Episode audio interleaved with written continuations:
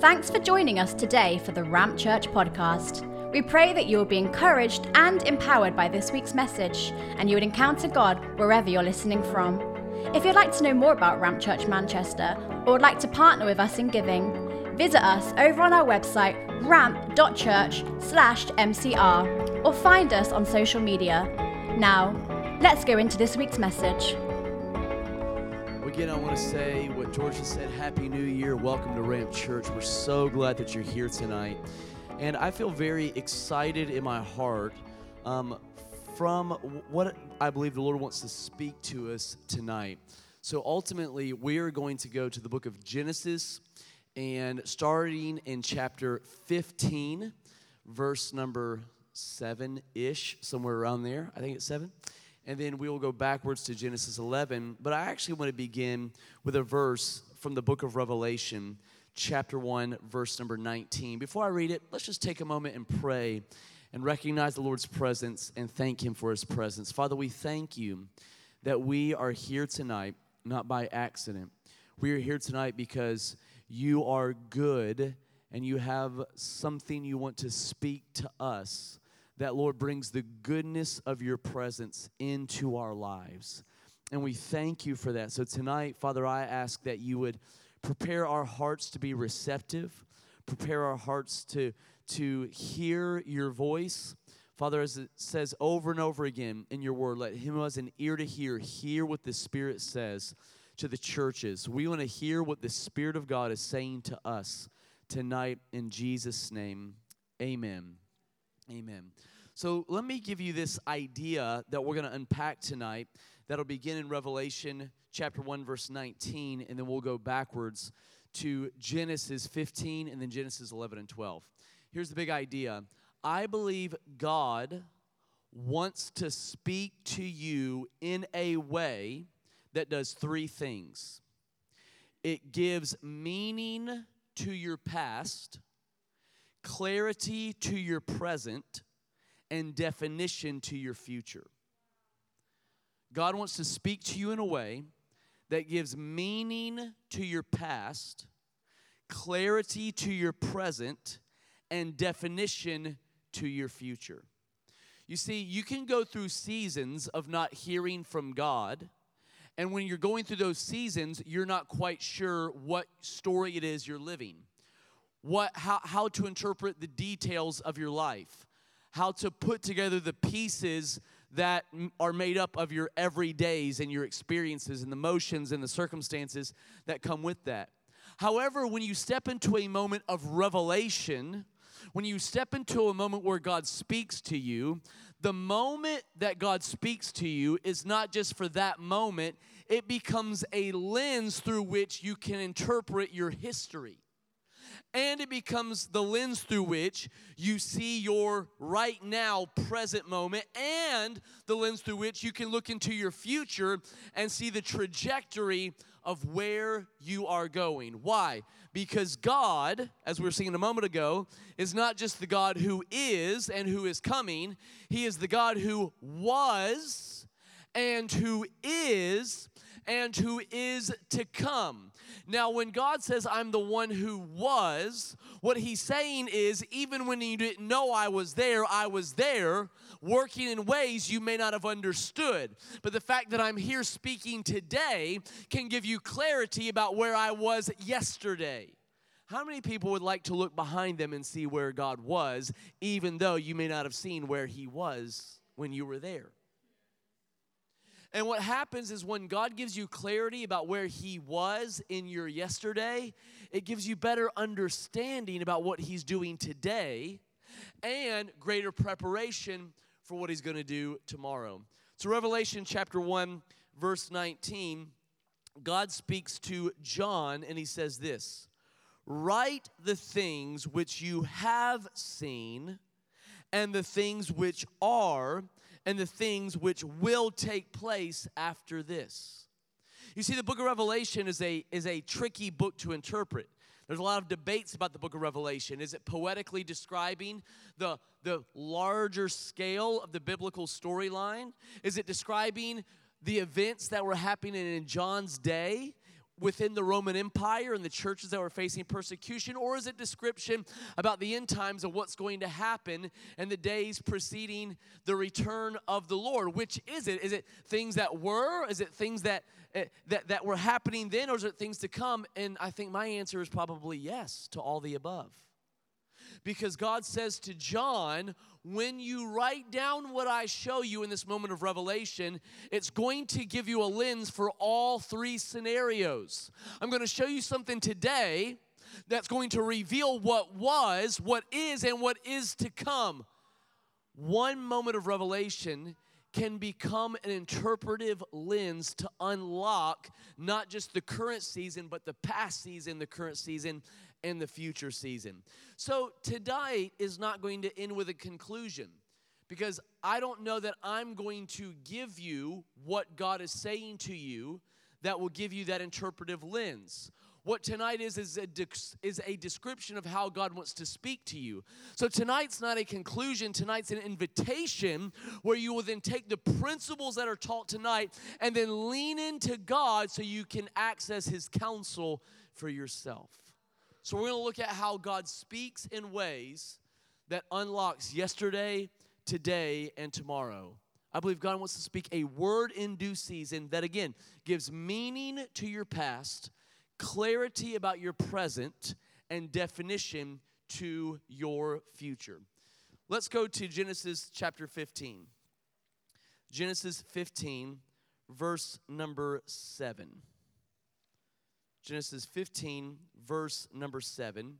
And then from there, we're going to go back to Genesis chapter 11. Genesis 15, verse number 7. Then he said to him, let's identify the pronouns. He is God, him is Abram or Abraham. He, God, said to him, Abraham.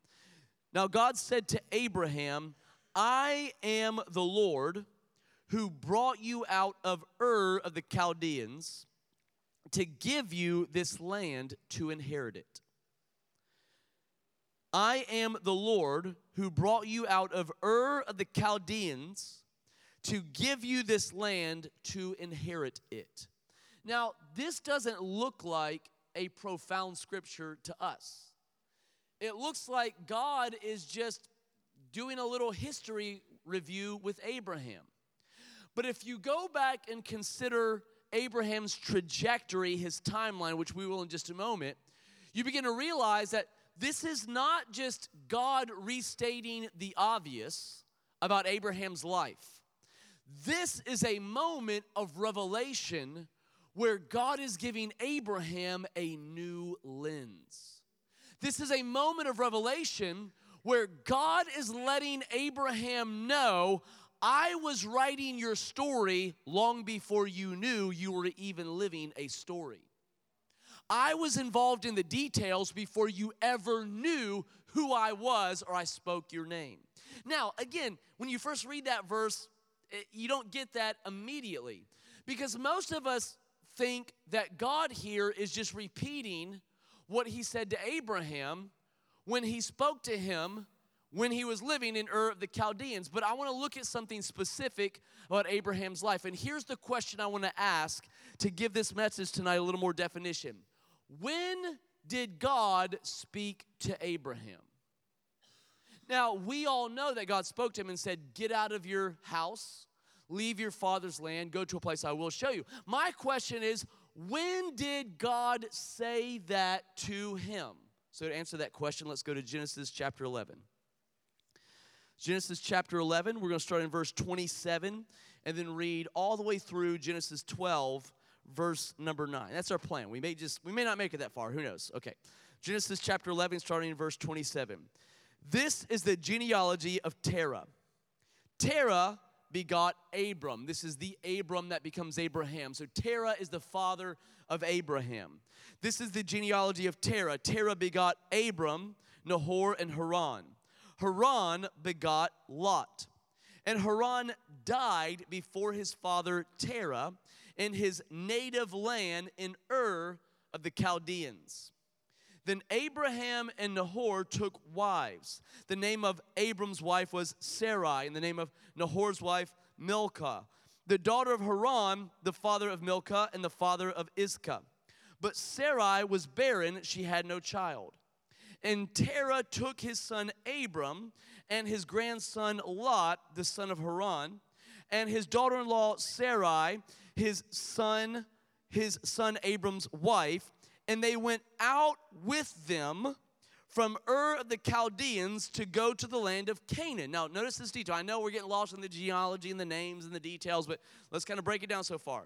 Terah is the father of three sons that, we know, that we know of Abram, Nahor, and Haran, right?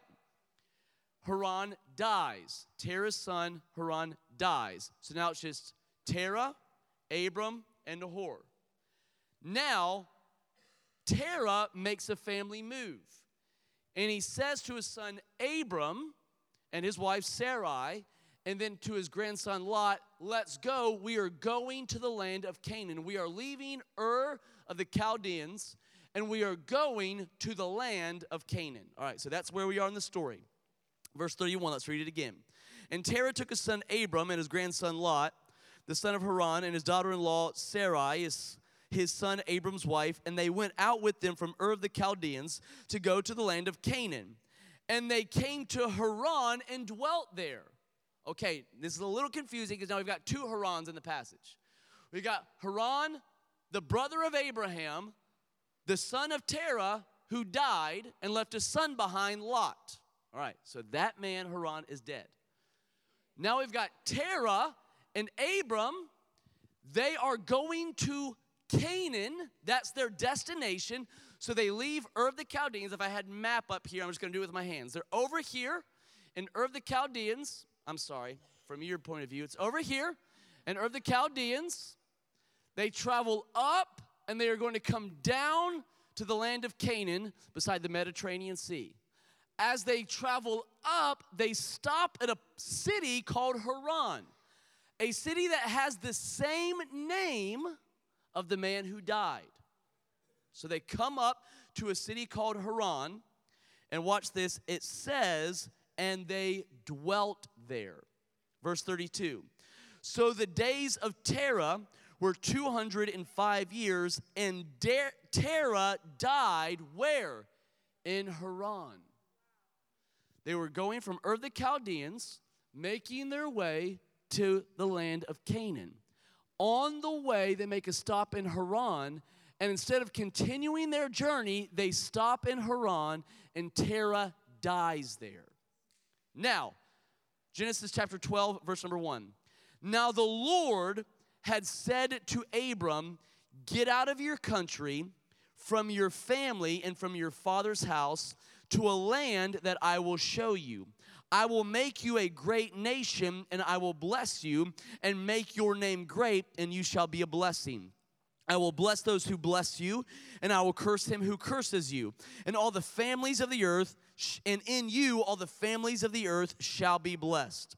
So Abram departed as the Lord had spoken to him, and Lot went with him. And Abram was 75 years old when he departed from Haran.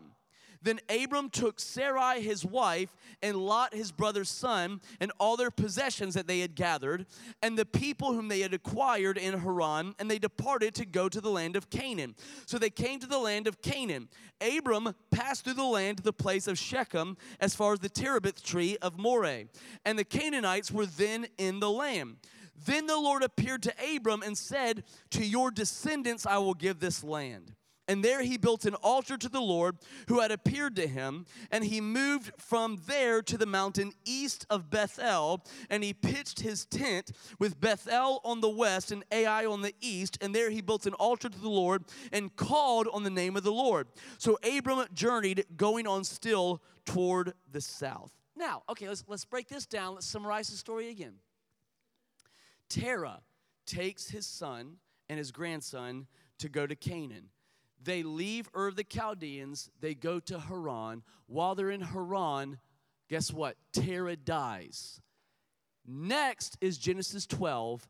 In Genesis 12, God speaks to Abraham and he says the famous words, whoop, I went too far back. He says the famous words, get out of your country, from your family and from your father's house to a land that I will show you. Where was Abram when God said this? In Haran. Abram was in Haran when God said, Get out of your father's house and go to a land that I will show you.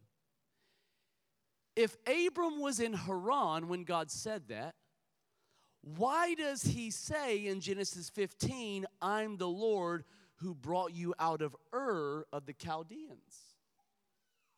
You see, when I read Genesis 15, verse 7, and he says, I am the Lord who brought you out of Ur of the Chaldeans, that makes me think that he was in Ur of the Chaldeans when God told him to go. But that's not where Abram was when God told him to go. He was no longer in Ur of the Chaldeans, he was way up here in Haran, and anyway, I can't get into why they stopped. I'll get into that later. He was up here in Haran when God spoke to him and said, I'm the Lord who brought you out of Ur of the Chaldeans, which shows me this God was letting Abram know before you were even following my voice intentionally, I was involved in your story. I'm not just the God who brought you out of Haran down to Canaan.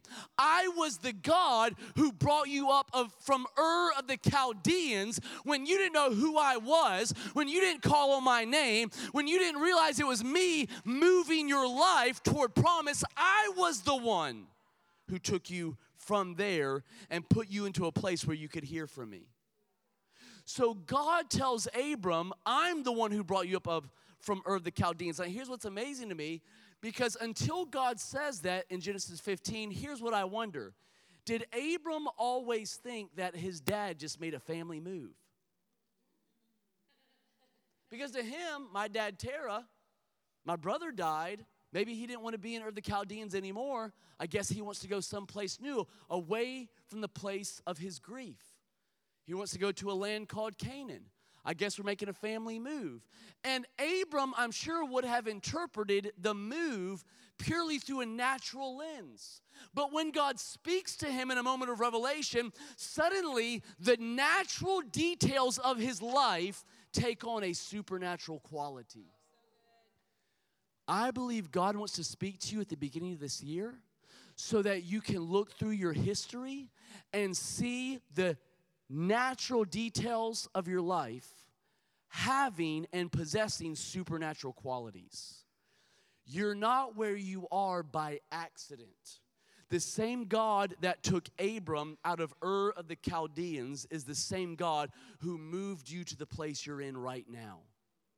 And even if the movements in your life that led you to this moment do not look like surrender and obedience, God's involved in your story even before you realize He's the one writing your story. God's involved in the details even before you know that He's involved in the details.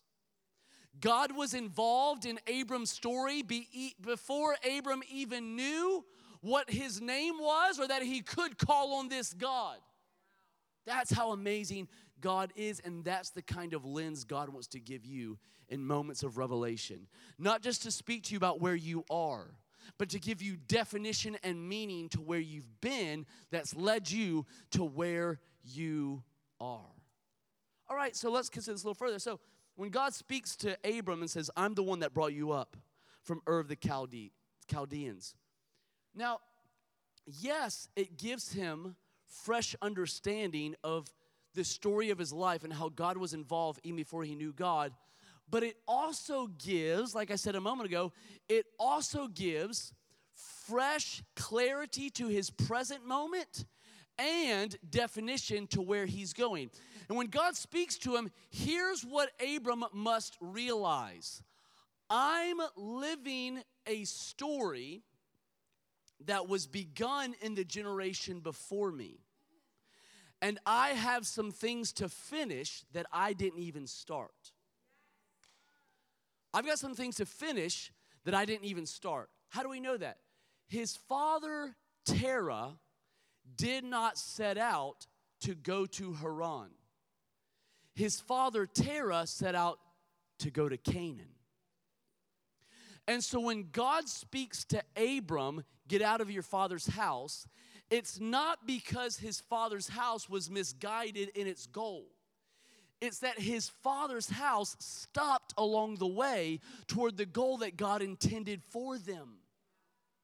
And so God speaks to Abram and says, Listen, the first leg, the first leg of the journey was of me, but I don't want you to stop where your father stopped. I want you to finish the story that he began. So I'm the one that brought you up from Ur of the Chaldeans, but I don't want you to just identify as the one who left something. I want you to be identified as the one that moves into something. So I want to move you into the promise that your father never fulfilled. Why didn't his father finish the story? He got stuck in Haran. He got stuck in his own place of pain. Haran is not just the name of the city where he dwelt and died. Haran is the name of the son that died. And I'm wondering, did he leave Ur of the Chaldeans because of grief over the death of his son? And here's a, here's the whole thing if you only base the movements of your life upon what kind of grief you're running away from, you'll never finish the story God intended for you.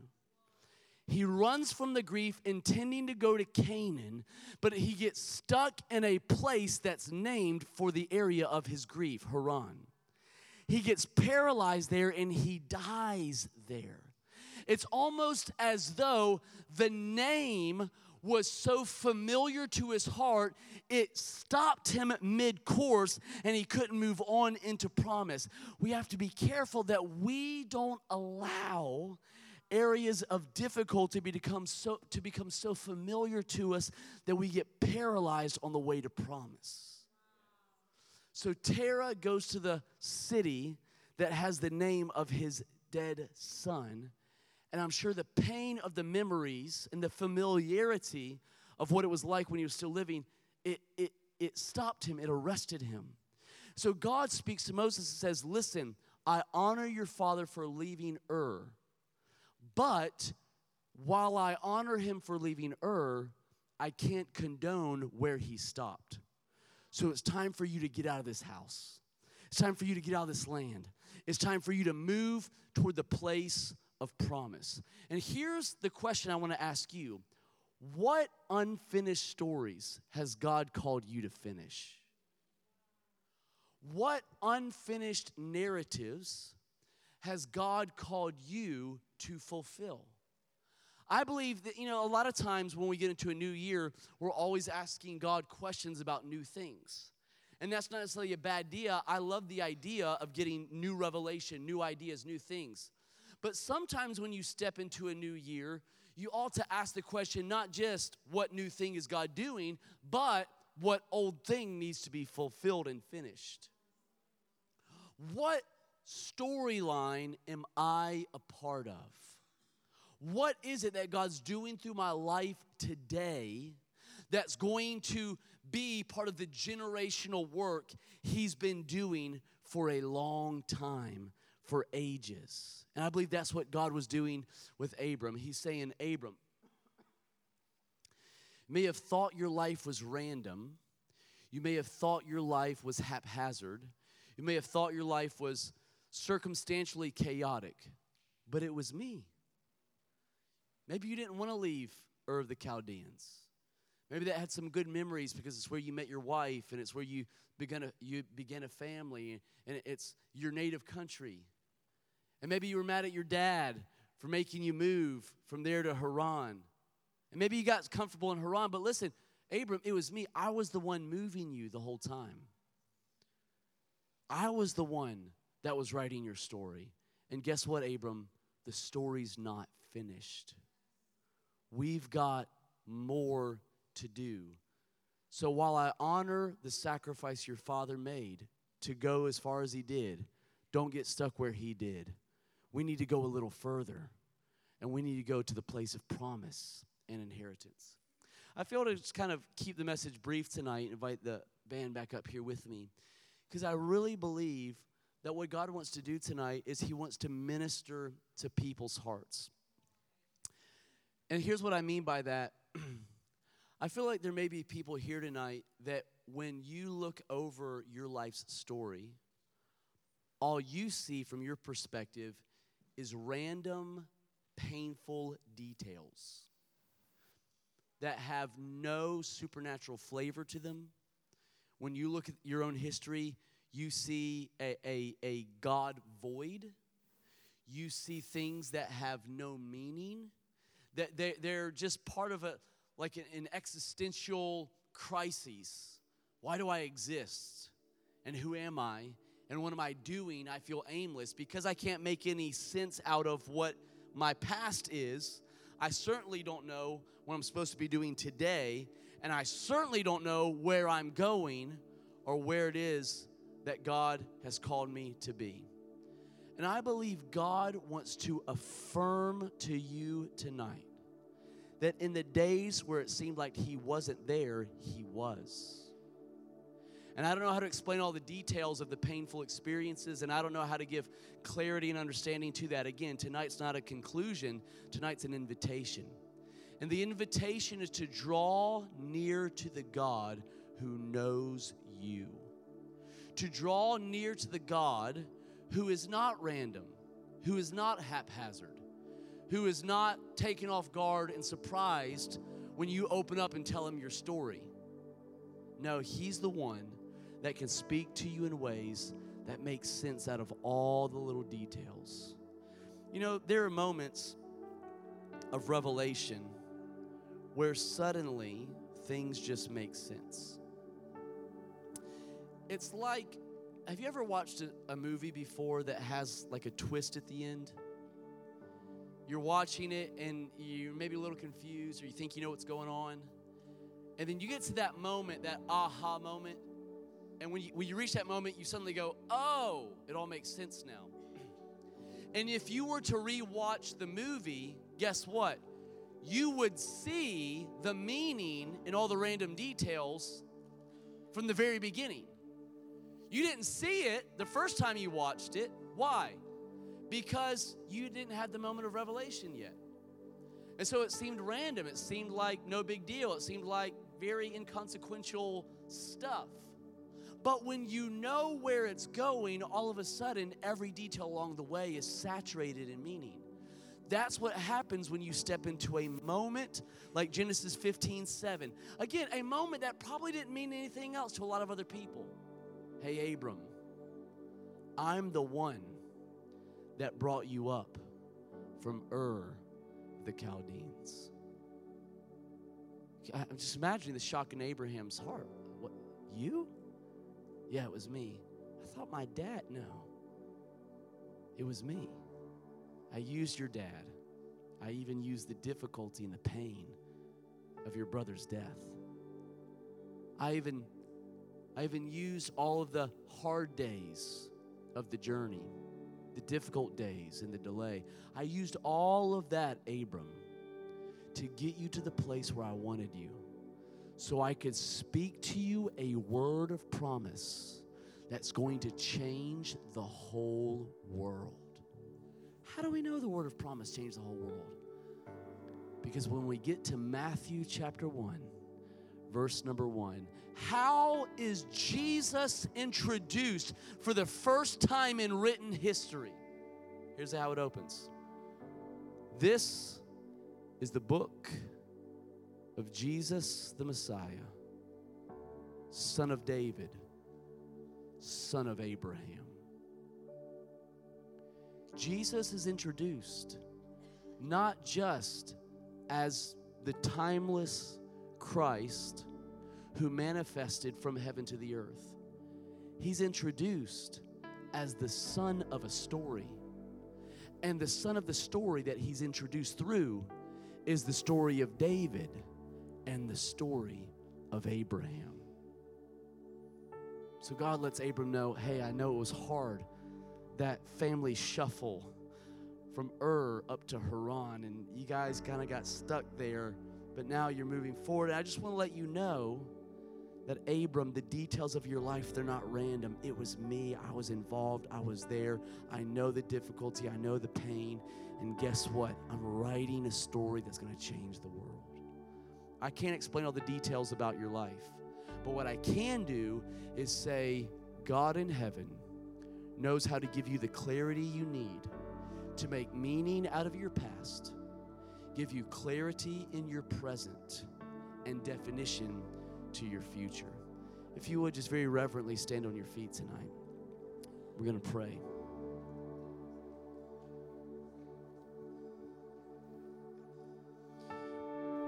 Thank you, Jesus.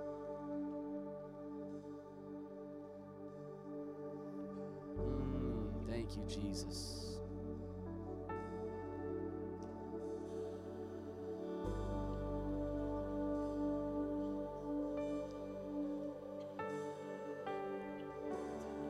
Father, we thank you tonight that you're the God who sees, you're the God who speaks. Oh, you're the author and you're the finisher of our faith. You're not just the God who is, who suddenly appeared. You're not just the God who is to come in a far off, distant future.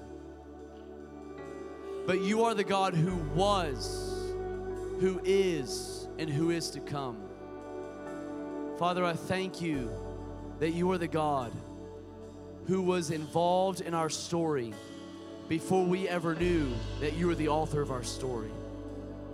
And so, Father, I ask that you would come in tonight and breathe by your Holy Spirit revelation and understanding and knowing that you would come in the name of Jesus and be near to a people who need you. Father, I ask that you'd come and be near to a people who are holding a lot of puzzle pieces. We're holding a lot of shards of a broken life.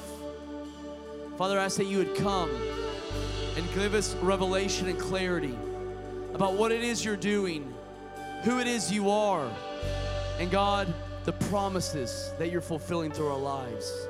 In Jesus' name. I just want to say, our prayer teams are in place. If you need to get placed, in place. This altar is open.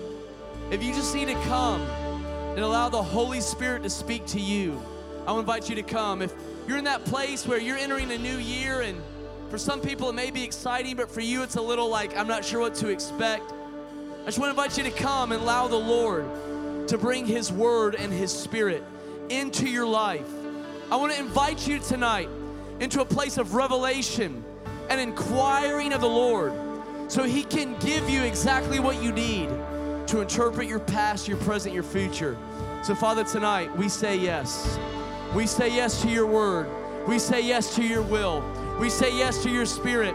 And we ask that you would do something in us tonight that brings healing, hope, and life. In Jesus' name. In Jesus' name.